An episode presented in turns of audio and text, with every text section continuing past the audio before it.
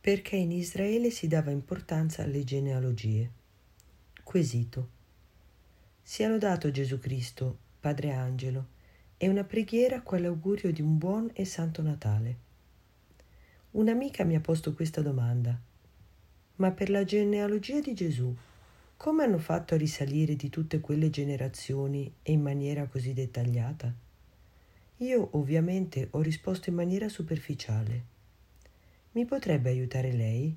Per favore. Grazie, padre Angelo. Gabriella. Risposta del sacerdote. Cara Gabriella, le genealogie erano ritenute di grande importanza in Israele per il fatto che il popolo e la nazione erano divisi in tribù, ognuna delle quali aveva i propri beni da salvaguardare e soprattutto c'era la consapevolezza di essere il popolo eletto, portatore di promesse. Le genealogie erano di tale importanza che chi non poteva dimostrare la propria genealogia era escluso dal numero degli israeliti.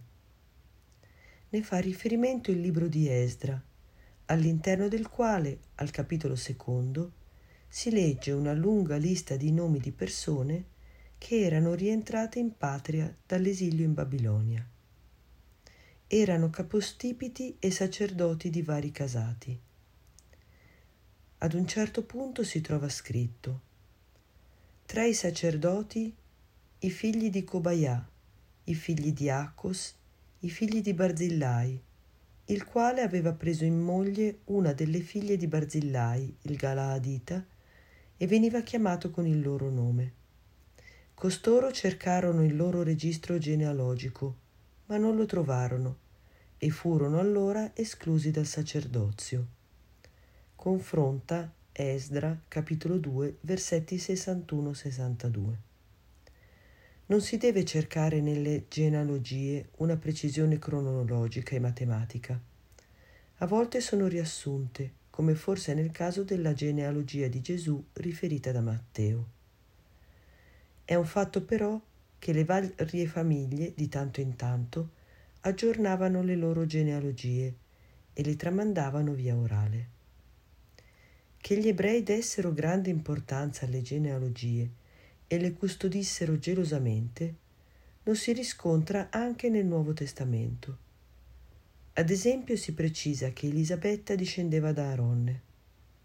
Al tempo di Erode, re della Giudea, vi era un sacerdote di nome Zaccaria, della classe di Abia, che aveva in moglie una discendente di Aronne, di nome Elisabetta.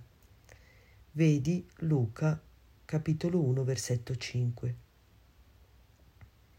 Della profetessa Anna, presente al Tempio quando venne portato Gesù, si legge C'era anche una profetessa, Anna, figlia di Fanuele, della tribù di Aser.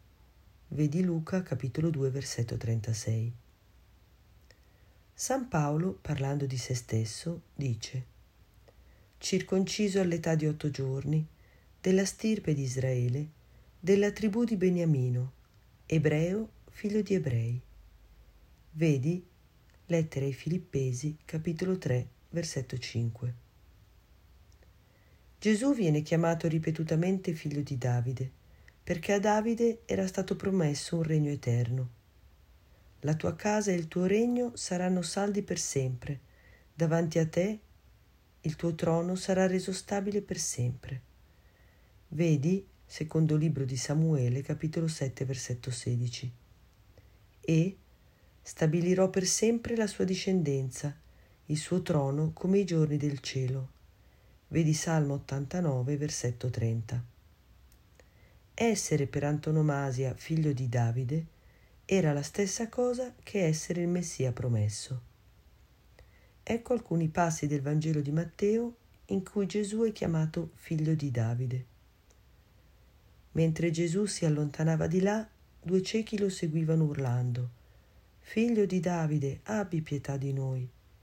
Vedi Matteo 9, 27. E tutta la folla era sbalordita e diceva Non è forse costui il figlio di Davide? Vedi Matteo 12, 23. Ed ecco una donna cananea che veniva da quelle regioni, si mise a gridare Pietà di me, Signore, figlio di Davide. Mia figlia è crudelmente tormentata da un demonio. Vedi Matteo 15, 22. Ed ecco che due ciechi, seduti lungo la strada, sentendo che passava, si misero a gridare Signore, abbi pietà di noi, figlio di Davide. Vedi Matteo 20, 30. La folla li sgridava perché tacessero, ma essi gridavano ancora più forte Signore, figlio di Davide, abbi pietà di noi. Vedi Matteo 20, 31.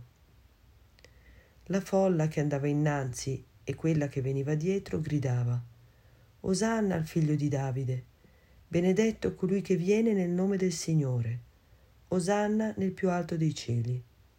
Vedi Matteo 21, 9. Ti auguro un santo Natale, ti ricordo al Signore e ti benedico. Padre Angelo.